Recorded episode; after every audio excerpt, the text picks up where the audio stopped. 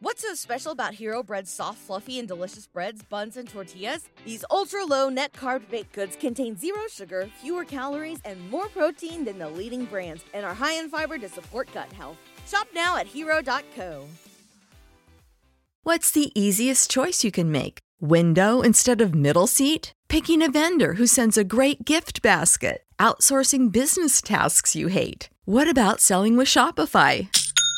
Whether you're selling a little or a lot, Shopify helps you do your thing, however you cha-ching. Shopify is the global commerce platform that helps you sell at every stage of your business. From the launch your online shop stage to the first real life store stage, all the way to the did we just hit a million orders stage. Shopify's there to help you grow. Whether you're selling scented soap or offering outdoor outfits, Shopify helps you sell. Wherever and whatever you're selling, Shopify's got you covered. Sign up for a $1 per month trial period at shopify.com slash try. Go to shopify.com slash try now to grow your business, no matter what stage you're in. Shopify.com slash try.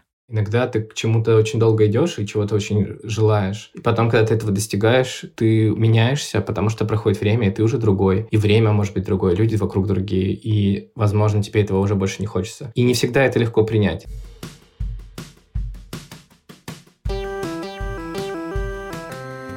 Привет, меня зовут Кристина Вазовский, и это «Провал» — подкаст о ситуациях, в которых что-то пошло не так. И сегодня у меня в гостях Тихон Белоуська и Леша Тактаров, сооснователи голландского конструктора резюме Резюме.io. Поехали!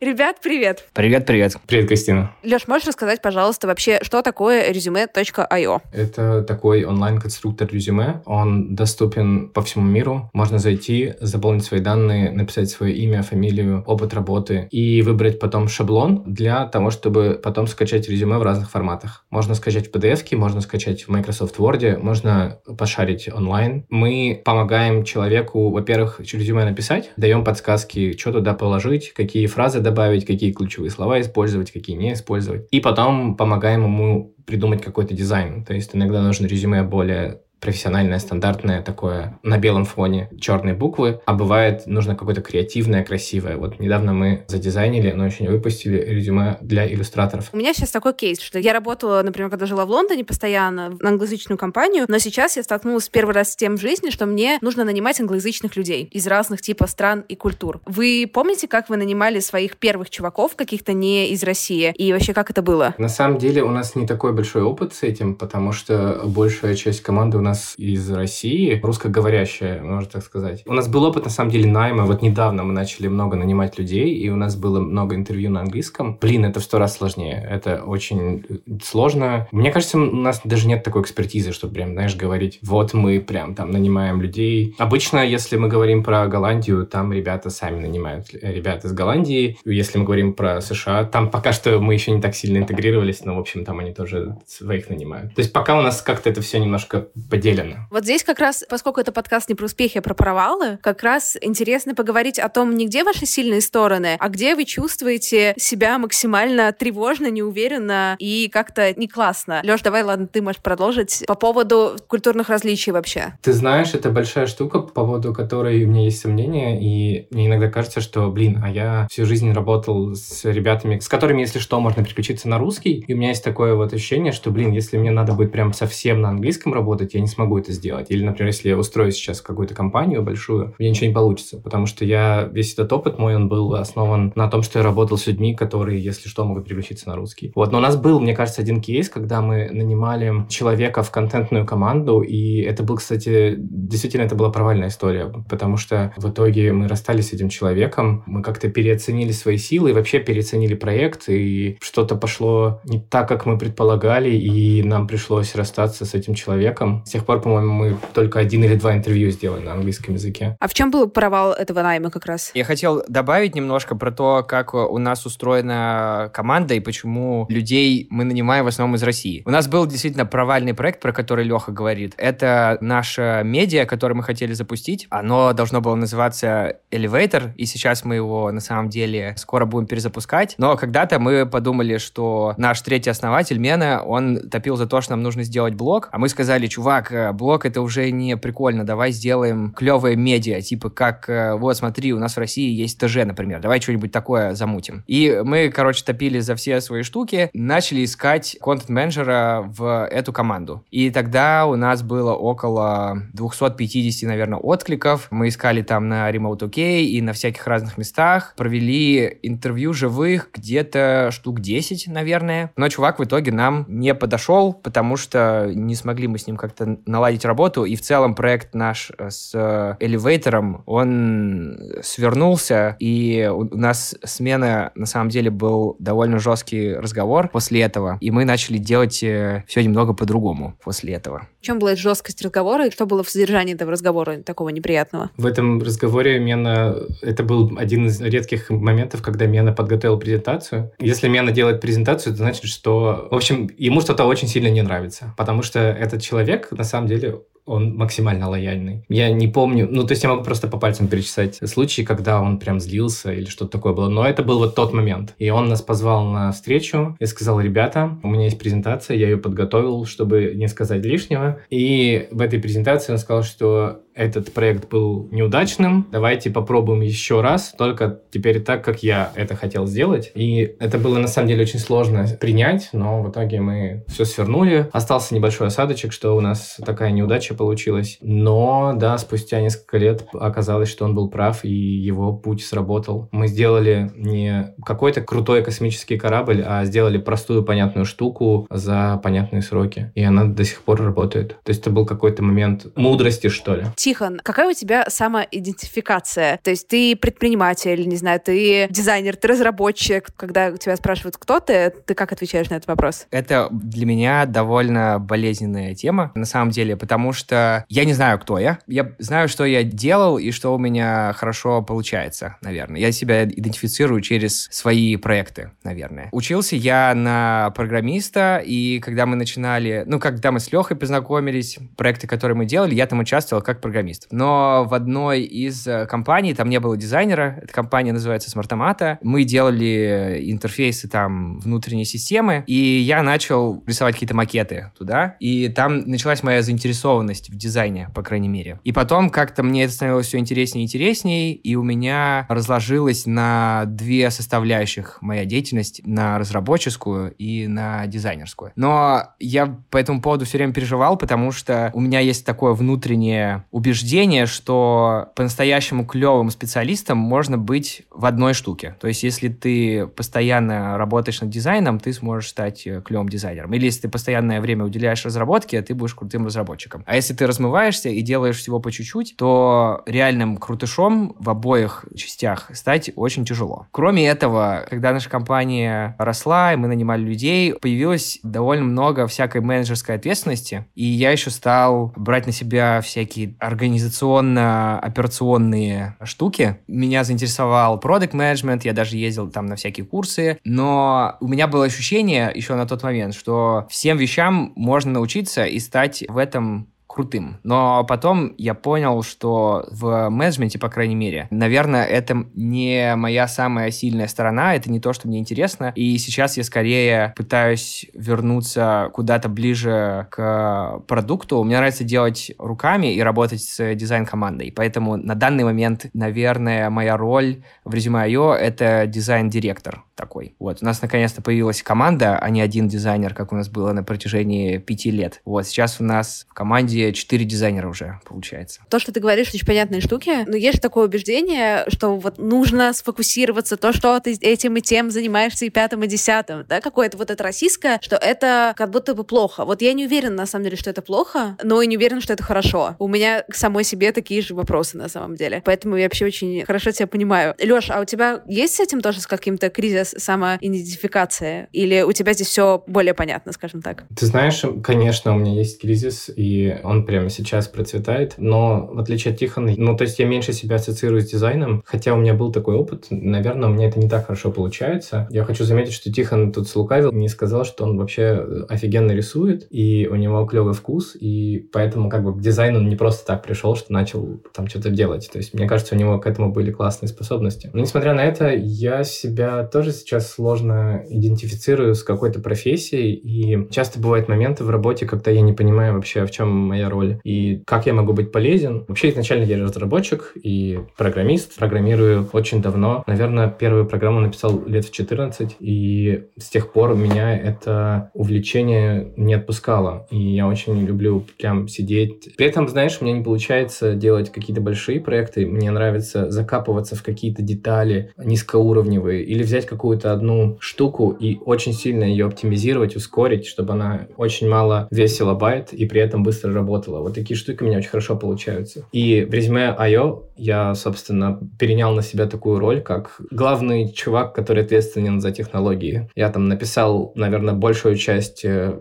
текущего сервиса, бэкэнд, фронтенд, э, инфраструктуру, все это сделал. Но сейчас, последний год, наверное, все меняется, и я давно не программировал. И меня это немного тоже тревожит, потому что мне кажется, что это похоже на то, как, знаешь, есть музыканты, которые в какой-то момент перестают играть и очень сильно себя за это винят, обвиняют себя в том, что они не могут подойти, у них ничего не получается. И вот это ровно я сейчас. Я думаю, блин, я перестал программировать, меня это так хорошо получалось, и я сейчас делаю тоже много менеджерских задач, какие-то культурные вещи пытаюсь придумать, но в какой-то момент я тоже задаю себе вопрос, а вдруг это не то, что я хорошо умею делать. Может быть, мне все-таки стоит вернуться в программирование. А почему ты сейчас не программируешь? На самом деле, несколько причин. То есть, во-первых, у меня была долгая проблема такая, что я не мог делегировать. И где-то первые года три работы над проектом я все делал сам. И мне плохо получалось отдавать задачи другим людям, и мне казалось, что они сделают не так хорошо, как я, или они про что-то забудут. И так и получалось. Чаще всего я еще больше разочаровывался в них. В какой-то момент я понял, что это не очень здорово. Это, во-первых, это много на тебя завязывает, во-вторых, это приводит к тому, что в какой-то момент ты просто ломаешься и не можешь даже продолжать работать, потому что ты слишком много на себя взял ответственности. Поэтому я поставил такую цель а, научиться лучше делегировать. И кажется, что у меня получилось получилось. Сейчас все программистские задачи с меня сгружены. И это делают ребята, которые делают, мне кажется, сейчас лучше меня в несколько раз. А второй момент, что я не программирую, потому что я мог бы, наверное, программировать в свободное время, и у меня просто пропала эта тяга. Я, мне даже сложно ответить на этот вопрос. Я не знаю, мне не хочется это делать. Блин, на самом деле довольно грустно звучит. Не про то, что ты не программируешь, а про то, что была какая-то важная часть жизни, а теперь просто не хочется. Ты знаешь, это большое озарение. За последнее время я понял, что такое бывает. Иногда ты к чему-то очень долго идешь и чего-то очень желаешь. И потом, когда ты этого достигаешь, ты меняешься, потому что проходит время, и ты уже другой. И время может быть другое, люди вокруг другие. И, возможно, тебе этого уже больше не хочется. И не всегда это легко принять. Иногда бывает, что ты все еще пытаешься себе доказать, что это надо, это надо, ты же тебе же так нравилось, давай, давай, давай, давай, давай. Вот, появилась куча времени, появились возможности. Но важно, наверное, быть честным с собой и спросить, а ты хочешь этого сейчас сделать? С программированием пока нет, но не знаю. Возможно, скоро загорится какой-то такой огонек, и я снова стану программировать.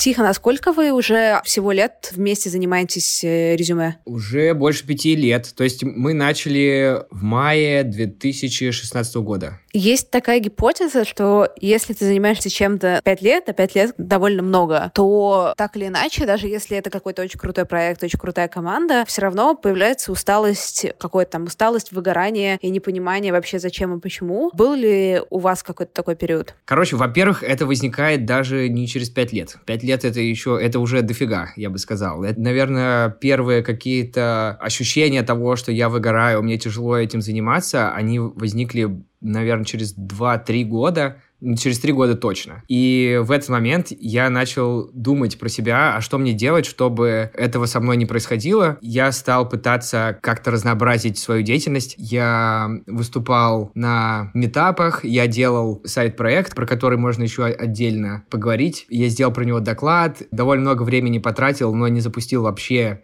ничего, и я по этому поводу тоже переживаю. Потом в этом году у меня сайт-проектом был курс по дизайну, по дизайну интерфейсов, который я читал в университете, в котором я, собственно, учился, для магистров. Это тоже было очень тяжело, то есть это в каком-то смысле помогло мне отвлечься от э, работы и от моего выгорания, но я выгорел еще там на курсе. В итоге, короче, я выгорел во всех местах, то есть я не смог э, перезарядиться от этого. Для себя, наверное, понял, что Кирова преподавание — это не то, что мне, наверное, сейчас то интересно. Хотел сказать просто, что выгорание для меня важная тема, потому что э, я это испытывал, да и постоянно испытываю в каких-то маленьких формах. За это время научился, наверное, как-то с этим немного работать, но самое большое выгорание было, наверное, года через три, когда я так сильно себя растратил, что не мог ничего делать, и у меня был нервный срыв. Мы поехали всей компанией в Голландию. У нас была такая первая сходка, когда вся-вся-вся компания была в одном месте. У нас было офигенное время вместе. Мы веселились, мы немножко работали, мы там придумали какие-то развлечения и в виде хакатона. В общем, было отличное время, но в конце этого ивента я просто сел и расплакался, и мне кажется, Тихон был тогда со мной. Он говорит, что с тобой, что с тобой не так, а я просто сижу и плачу на пустом месте. И я понял, что это не просто так, то есть это связано, возможно, с тем, что я перетрудился и очень сильно горел чем-то, и вот в итоге пришел к такому. Это меня привело к тому, что я стал как-то смотреть на себя со стороны и контролировать. Может быть, стоит сделать паузу и закончить работу. Может быть, стоит где-то что-то пустить на самотек и не контролировать. И потом это повторялось с меньшей силой, и каждый раз, мне кажется, мне нужно было время, чтобы прийти в себя.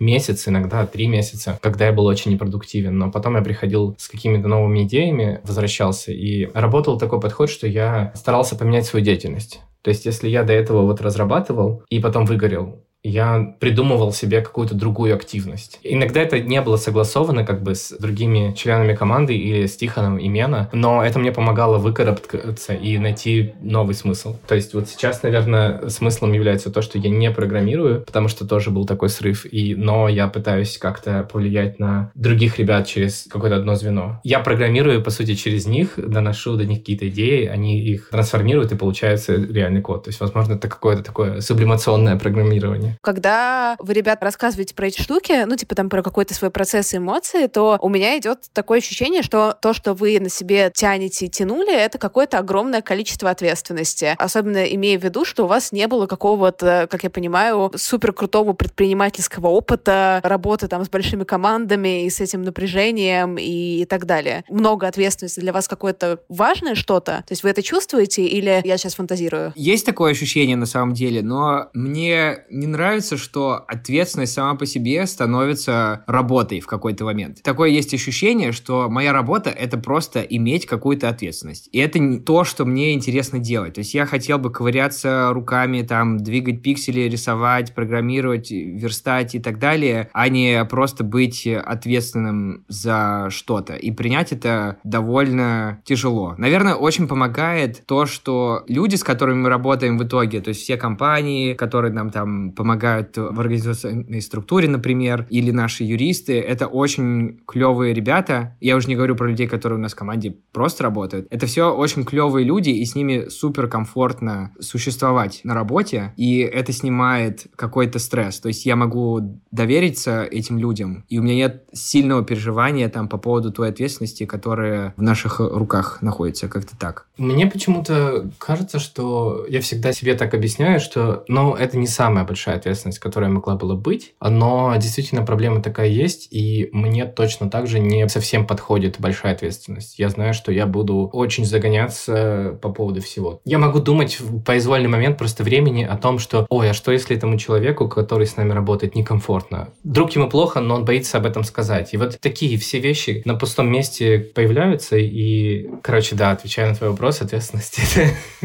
Ответственность есть, и с ней тяжело, но не всегда она давит. Иногда бывает, что ты просто в какой-то поток попадаешь, и она уходит на второй план. Тихон, а ты упомянул ранее, что у тебя сайт-проект был преподавание в университете, но что-то ты подвыгорел после этого еще больше, чем до. А можешь рассказать, что тебя так э, деморализовало в этом опыте? Короче, расскажу историю с самого начала. У меня есть друг Женя, очень крутой чувак, я его люблю, и он преподает в университете уже три года. У него есть какое-то ощущение и желание отдавать людям и там отдавать университету, там, где он учился. И это то, что его заряжает. И посмотрев на то, насколько чувак заряжен, насколько ему это нравится, я решил попробовать то же самое для себя. И за год до того, как курс должен был выходить, я согласился. За этот год, конечно, на работе дофига всего произошло, ответственность там еще сильнее выросла, команда там подросла и все такое прочее. Но я сказал Мена и Лехе, что, чуваки, я уйду в отпуск сейчас, мне нужно подготовиться к курсу. В итоге оказалось, что времени на подготовку, на весь этот образовательный проект нужно намного больше. В сумме, наверное, я потратил на 8 недель, наверное, часов 300 работы, хотя у меня на одной неделе была одна лекция и одно практическое занятие. Но энергия это отнимает очень много. При этом я ожидал получить в ответ какую-то обратную связь от студентов, какой-то положительный заряд. Но этого не происходило по нескольким причинам. Во-первых, из-за коронавируса все занятия проходили удаленно, и для меня это выглядело так, что полтора часа я разговариваю сам с собой и смотрю в свои слайды, и иногда спрашиваю своих студиков, эй, чуваки, вы там живые? И они, и один там, и тот же человек включает микрофон и говорит, мы здесь. И я такой, ну, хорошо, понял. Хотя бы один человек есть там. А потом были еще практические занятия. Было интересно, что некоторые студенты очень бодро начали, но к концу совсем перестали что-то делать, когда они набрали достаточное количество баллов. И я не получил того, чего хотел, наверное. При этом очень сильно выгорел при подготовке. И весь этот опыт, мне сложно назвать это успехом, если честно. Ну, то есть, есть клевые результаты, то есть, там, я резюмировал все свои знания в какой-то короткий курс, выжил его, клевую программу построил, для себя много вещей понял, поговорил там со студентами, понял, как они живут, чем они там занимаются, но вот этого заряда я не получил. А это то, зачем я, по сути, шел. И от этого было очень обидно. И самое главное, что на работе я очень просел. И пришел Мена в какой-то момент и сказал, Тихон, так нельзя, тебя слишком долго нет. У меня действительно, наверное, большую часть недели я занимался курсом и работал там от силы два дня в неделю в это время. А время было тяжелое, мы как раз там готовились к продаже, было много стресса. И Мена опять с нами созвонился и сказал, чуваки, это было без презентации, то есть было, наверное, не настолько серьезно, как в прошлый раз, но все равно от него я услышал, что ему очень некомфортно от того, что я так сильно отвлекся, и мне от этого было обидно еще. Тяжело было, тяжело. Я рад, что курс закончился. Вот самое интересное, самое мое приятное впечатление, это то, что курс закончился. И для меня это провал. Потому что я ожидал, что я буду счастлив от чего-то другого, а не просто от конца его. Как будто просто прекращение страдания это и было вознаграждением за все мои труды. На самом деле так себе, но, если честно, ты как бы в этом не одинок. Мои друзья, которые пошли преподавать в университеты, ну, какие-то очень классные профессионалы, которым нафиг это не надо для, там, не знаю, денег или еще чего-то, да, но которые просто как социальную миссию это воспринимают, и которые идут преподавать в университеты, они обычно оказываются дико разочарованы немотивированностью студентов и больше этого не делают. Поэтому, к сожалению, ты не уникален в своем антиопыте. Мне кажется, потому что когда люди не платят за образование, они и не хотят образовываться. Не пришли, тебя занесли много денег, тогда бы, наверное, чуть-чуть были бы повнимательнее. Да, да, это хорошая штука. Он упомянул интересный момент, что он говорил в экран. Это же было онлайн-лекции, и это большая, на самом деле, проблема. То есть, с одной стороны, удобно, что все ремоут, ты можешь подключиться и из любой точки мира слушать, но проблема действительно есть. Ты когда делаешь что-то онлайн, какой-то доклад рассказываешь, ты не видишь э, людей вообще, и это действительно как будто ты просто в колодец что-то говоришь, и там эхо, возможно, доходит какое-то в виде одного-двух человек. Даже проблема вот э, текущего мира в какой-то степени, и я на себе тоже это ощутил, когда делал выступление в начале этого года на онлайн-конференции. Скорее, я бы поделился тем, что это, да, я кайфанул тоже от того, что это закончилось, потому что это нервы, и обратной связи никакой нет почти.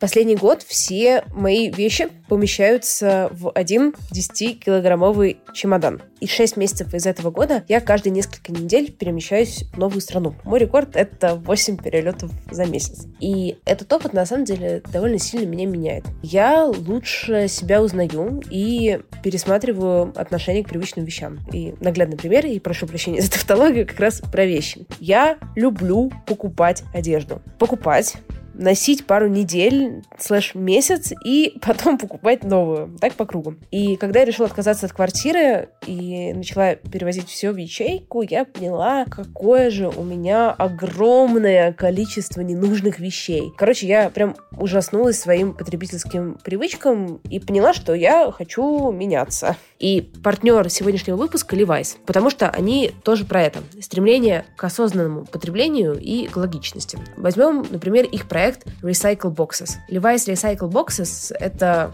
боксы, установленные в 15 городах, в магазинах бренда, в которые можно сдать вещи из денима любого бренда. Собранная одежда потом отправляется на сортировку в некоммерческую организацию «Второе дыхание», где ее сортируют на два типа. Пригодная для дальнейшего использования по прямому назначению и для переработки. Вещи в хорошем состоянии передаются нуждающимся, а в плохом перерабатываются в регенерированное волокно, которое потом используют э, как, например, наполнитель для мебели, для строительного материала, в общем, много чего. И кажется, что это очень крутая инициатива, которая может стать первым шагом к отказу от собирательства и оверпотребления. И подробнее про проект можно почитать в описании выпуска. Сделайте это, пожалуйста, если вы тоже нацелены на отказ от лишнего.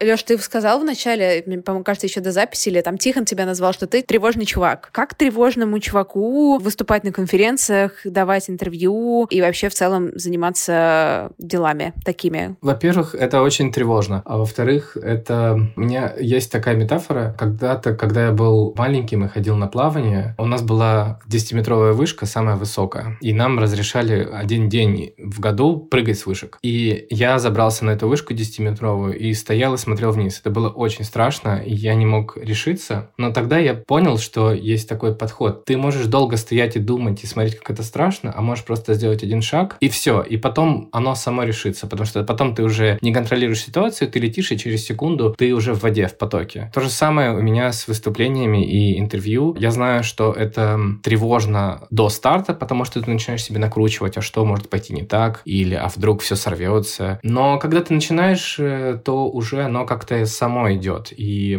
твой мозг уже по-другому работает, ты уже увлечен процессом. Поэтому это принцип, который мне очень сильно помогает. Я знаю, что нужно попробовать, нужно сделать шажок, и дальше ты поплывешь. Но вот это ожидание до, подготовка на меня сильно давит. Я не знаю почему, кстати, доклады, за последние три года я сделал много докладов на технических конференциях, там выступал онлайн, ездил в другие страны как спикер. Это всегда действительно большая энергия при подготовке. И у меня еще проблема в том, что я не могу просто сделать на отвали. Я буду все проверять детально, я буду слайды свои дорисовывать в последний момент, чтобы все было идеально. И этот перфекционизм мешает, создает невозможность заниматься чем-то другим. Я думаю, что история Тихона, я его понимаю, потому что я знаю, что он тоже перфекционист, и он не мог просто сделать, ну, знаешь, типа накидать там слайды, простые там понятия, может быть, немножко какой-нибудь воды налить. Я знаю, что он старался, и именно это его и высушило. То же самое у меня, и вот подготовка — это много энергии, много тревоги. Но если говорить про работу, наверное, нужно найти поток. Нужно куда-то прыгнуть, и тебя потом понесет течение, и там ты уже будешь по-другому работать. А у тебя были когда-то ситуации, когда ты вот делал этот шаг с вышки в бассейн,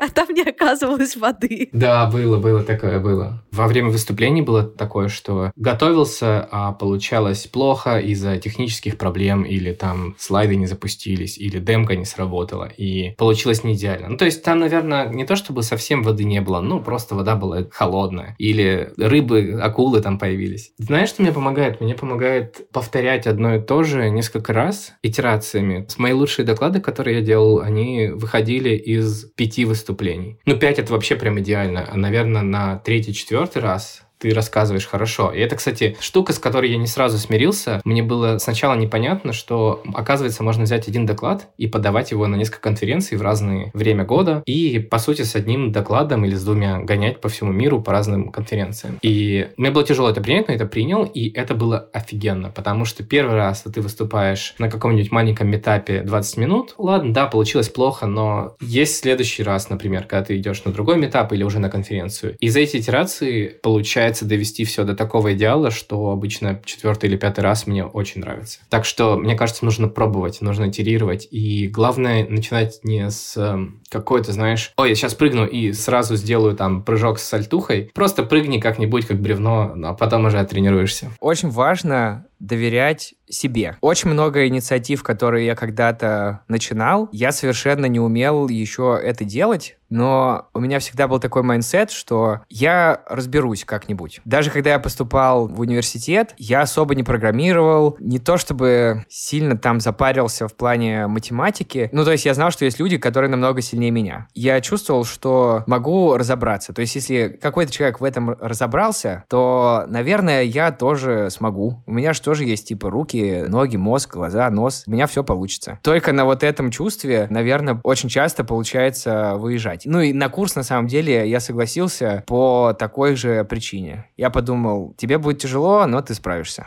И через год так и получилось. Я еще хотел сказать, кстати, по поводу курса, очень смешно было, это моя первая лекция. То есть у меня был лучший анбординг в преподавателя ever, потому что я пришел на пару заранее специально, пошел в аудиторию, а оказалось, что там не работает проектор. А у меня без проектора вообще никак ничего не получится. Тогда я пошел там к завхозу, завхоз сказал, я тебя не знаю, ты вообще кто такой? Сказал, иди звони вот этому чуваку по телефону. Я чуваку позвонил, а он в отпуске оказался, общался. Он мне по телефону сказал, что в этой аудитории там не работает проектор, тебе туда не надо. Тогда я позвонил куратору программы и сказал, там не работает проектор, что мне делать? Он говорит, иди в другую аудиторию. Я пошел в другую аудиторию, начал подключать ноут, оказалось, что там нет проводов необходимых. Уже проходит 20 минут лекции при этом. Со студентами я толком не познакомился, бегаю из аудитории в аудиторию, пошел еще в другую аудиторию, взял там этот переходник, воткнул, подключил, и оно не заработало. И тут я понял, понял, что я в полной жопе, и все студенты на меня смотрят. В итоге просто взял свой ноутбук, повернул к аудитории, всем скинул PDF-файлы, и они уперлись в свои телефоны и смотрели PDF-ку на экране телефона, а я в этот момент рассказывал, но опять у меня коннекшн потерялся. Короче, это даже не бассейн с водой, который ты прыгаешь, а он пустой. А ты прыгаешь, и тебе кажется все нормально, а там вода 95 градусов э, по Цельсию, и тебя просто выжигает. Вот такой был, короче, короче, опыт.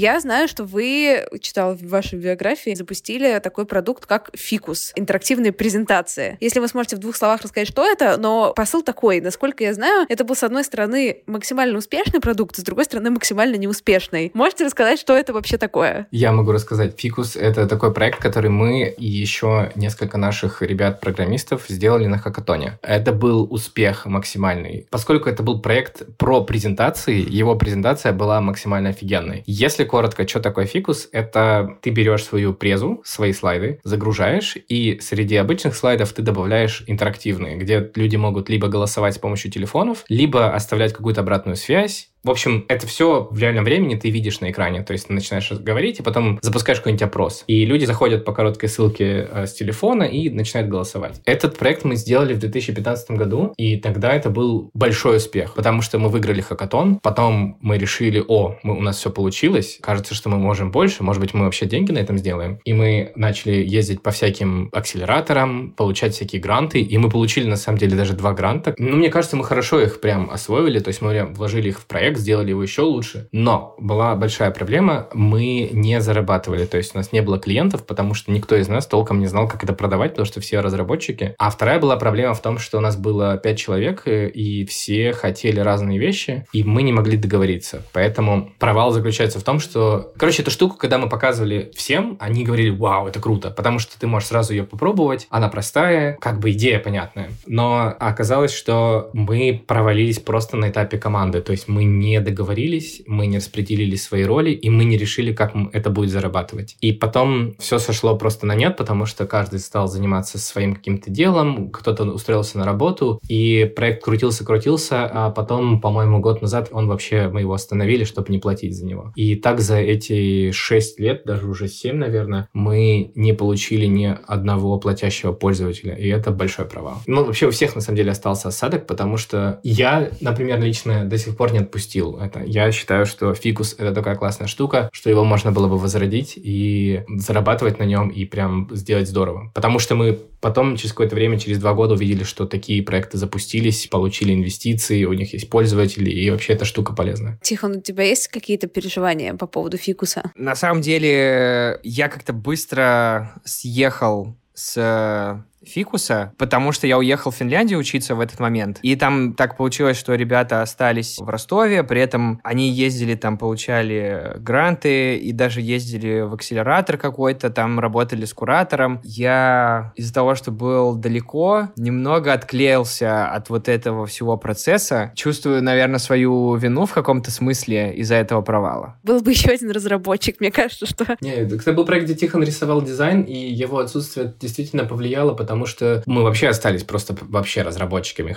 Когда был Тихон, была хотя бы какая-то визуальная штука, он показывал, как это все будет работать, рисовал макеты и сильно нас вдохновлял. Потом мы остались э, наедине и, да, немножко даже поругались, скажем так. То есть остался большой осадок. И потребовалось э, года три, наверное, чтобы все это отпустили и друг к другу лично относились без обид. При этом, когда я был в Финляндии в это время, там был внутри университета свой акселератор, ну так, такой, типа, студенческий кружок стартаперский. И я показал фикус чувакам оттуда, и они супер там заинтересовались, они такие, о, это так здорово, так круто, давайте соберем команду, давайте прям вот в Финляндии сделаем компанию, мы там наймем маркетинг-менеджмент весь, а вы будете заниматься продуктом. В итоге мне было от этого прикольно, потому что я там находился как раз, но когда я пропичил эту идею ребятам, они не особо зажглись по этому поводу, и как-то все заглохло пахло, короче говоря. Ты знаешь, мне кажется, что на нашем опыте уже были такие моменты неоднократно, когда у тебя есть что-то, какая-то идея, ничего толком нет за плечами, и ты встречаешь какого-то такого человека, который тебе начинает обещать, что там будет, да, мы сейчас сделаем прям миллиардную компанию, да ты там станешь крутым фаундером, потом мы продадим это все. И чаще всего это не заканчивалось ничем хорошим. У нас в resume.io было такие встречи с очень странными типами. На самом деле тяжело тоже было обработать, потому что они что-то обещали, приходили, потом либо они пропадали, либо менялись условия. И вот эта недавняя сделка, на самом деле, нас научила тому, что обычно хорошие партнеры, они не так приходят. Они не обещают слишком много, они говорят по делу. Возможно, так было и смена, когда мы познакомились. Он ничего не обещал, он просто сказал, не хотите ли со мной поработать, у меня вот есть такая идея. Я, кстати, хотел еще добавить, что у меня просто хороший bullshit-детектор. Мне кажется, он круто высекает всяких э, чух чуханов, он типа такой, нет, чуваки, с ними нельзя, с ними нельзя вообще ничего делать, это не вариант. А мы же с Лехой такие эмпатичные ребята, такие, о, да, да, мы хотим с вами, давайте дружить и все такое. Мена там быстро выпаливает, с кем нет смысла общаться. Прикольно. Вот вы заговорили, давайте вот последнее мы как бы сегодня обсудим из интересного. Это продажи вашей компании. Вы говорите, что там много людей приходили, говорят, мы принесем вам миллионы, мы вас там потом продадим. И, как я понимаю, это в итоге случилось на самом деле. Случилось некоторое поглощение так как вы сами про это говорите в интервью. Расскажите вообще, что это значит, что случилось? Мы сами к этому пришли, то есть это был момент, когда мы решили, что, наверное, логичным продолжением проекта будет, если нас купят, но купят не так, чтобы мы разошлись,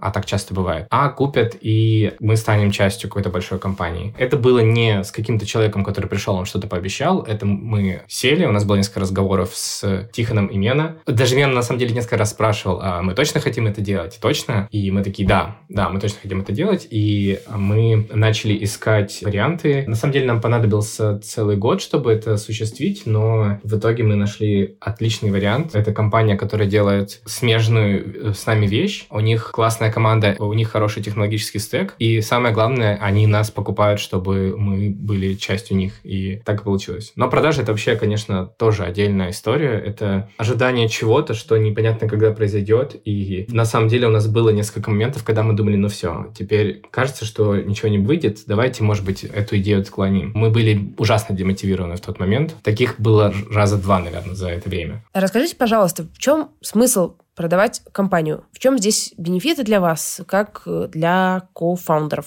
Во-первых, когда это большая компания, у тебя становится больше ресурсов и вырастает как бы миссия твоей компании. То есть, если до этого мы занимались только редактором резюме, то сейчас мы думаем, а как мы вообще можем соискателям помогать, кроме того, как создавать резюме, как мы можем облегчить э, поиск работы, процесс э, интервью и так далее. То есть, ранее у нас не было ресурсов полноценно этим заниматься, и теперь у нас наконец-то все для этого есть. Очень много людей и очень много мнений. Это весело. И экспертиза другая. То есть компания, которая нас купила, она называется Talent Inc. Их основной продукт — это когда они пишут резюме за человека, а мы занимаемся тем, что даем возможность человеку написать его самостоятельно, просто удобно и быстро и качественно это сделать. Но также они соображают там в плане того, как поиск работы устроен на американском рынке, например. То есть для нас это рынок самый большой, а компания у нас э, наполовину российская, наполовину голландская. Хорошо рынок никто из нас не знает. И это очень клево, что мы теперь с ними можем в этом плане взаимодействовать и их экспертизой пользоваться. Потом продажа. Продажа — это cash-out, ты получаешь деньги, про это не надо забывать. То есть это, наверное, одна из основных вещей. То есть ты сразу получаешь хорошую сумму денег. То есть тебе не надо там ждать чего-то. Стоит сказать про то, что это решение мы приняли просто исходя из своих э, возможностей. Нам кажется, что, ну, мне, во-первых, в первую очередь кажется, что мы хорошо делаем очень простые, небольшие штуки. И до недавнего времени мы, по сути, были очень маленькими. У нас там было всего 7 человек. Было какое-то осознание того, что, окей, есть какая-то мечта, знаешь, такая Кремниевой долины, что вот ты должен построить единорога, огромную команду, она должна выйти на IPO. И есть реальность, есть реальные, твои реальные возможности. И мне кажется, мы это про себя поняли, что вот мы хорошо эту часть сделали, и теперь нужна какое-то логическое фиксирование, что ли, нашего прогресса. Или толчок какой-то, потому что что вряд ли бы, наверное, мы смогли построить... Мы просто другие люди, у нас, наверное, может быть, чуть меньше ожидания на этот счет. Прикольно. А сложно было это про себя понять? Да, очень сложно. Это сложно, потому что есть давление, и это сложно, потому что есть такой вот какой-то флер, знаешь, в интернете. Есть культура, на самом деле, да, успешных предпринимателей, которые такие классные, сильные, крутые мужчины обычно. Это они нам комментарии на VC оставляют, да, Лех? Да, точно, точно ужасно. Да, да, да, ой, ужасно было, мне тяжело было процессить комментарии. Но на самом деле я не согласен совсем с этой моделью. Я считаю, что твои решения не должны диктоваться каким-то образом, который люди воспринимают. Вот если тебе так хочется, почему нет? Делай, как знаешь. И мне бы очень хотелось вот этой культуре следовать и в этой компании, и во всех следующих проектах. То есть я бы хотел просто делать, как мне хочется, и как хочется людям, которые рядом, а не так, как ожидают. Но это сложно, это очень сложно, потому что ты чувствуешь давление. Я хотел закончить словами Йо Асакура из э, мультика «Шаман Кинг». Нужно доверять себе, и все будет хорошо.